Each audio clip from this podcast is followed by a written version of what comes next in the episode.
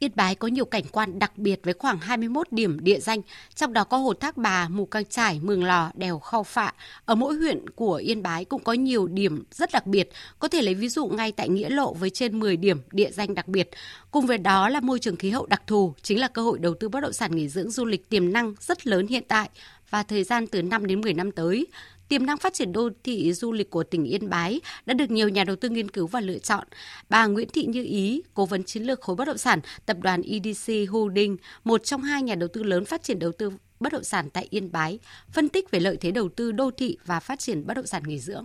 Chiến lược để phát triển đối với thị trường Yên Bái thì nghiên cứu thị trường rất là kỹ. Xong đấy thì chúng tôi nhận thấy rằng là một trong những tiềm năng của địa bàn đó là địa bàn Nghĩa Lộ, các cái lợi thế như là về tinh hoa văn hóa, đặc biệt là xòe Thái. Thế thì chúng tôi thấy cái chất liệu về du lịch và những cái giá trị bền vững thì chúng tôi thấy rằng là ở đây hội tụ đủ, cũng là một trong 4 những vựa lúa lớn nhất của Tây Bắc, tự tin để phát triển cái dự án về nhà đô thị kết hợp với các khách sạn và thương mại du lịch.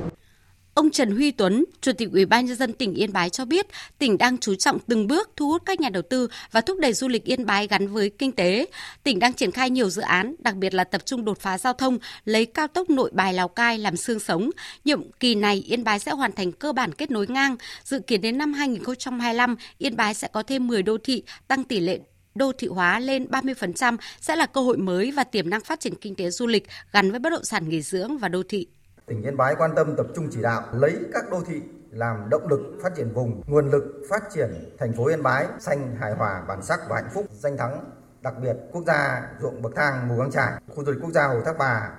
khu du lịch Suối Giàng. Thị xã Nghĩa Lộ này là nằm trong cánh đồng Mường Lò, một trong những 4 cánh đồng lớn nhất của vùng Tây Bắc. Với 30 dân tộc thì đều có những cái bản sắc văn hóa riêng. Đây cũng là thế mạnh thu hút khách du lịch, phát triển các cái sản phẩm như là du lịch văn hóa, du lịch nghỉ dưỡng, du lịch trải nghiệm, du lịch sinh thái. Ông Hoàng Hải, Cục trưởng Cục Quản lý Nhà và Thị trường Bất động sản Bộ Xây dựng cho biết, Bộ Xây dựng sẽ đồng hành hỗ trợ Yên Bái phát triển trong phạm vi chức năng để phát huy các tín hiệu lạc quan về phát triển kinh tế du lịch của tỉnh. Trên cơ sở kết nối hạ tầng giao thông, điểm mấu chốt sẽ là không thu hút đầu tư bằng mọi giá, sàng lọc không chấp nhận những dự án gây ảnh hưởng đến môi trường, phá vỡ bản sắc văn hóa. Với tiềm năng lợi thế sẵn có, đặc biệt lợi thế về bất động sản, cảnh quan du lịch, địa hình khí hậu thổ nhưỡng đặc biệt, Yên Bái còn rất nhiều tiềm năng phát triển để trở thành điểm đến đầu tư hấp dẫn của các nhà đầu tư, cũng như xây dựng thành công thương hiệu du lịch nổi tiếng trong thời gian tới.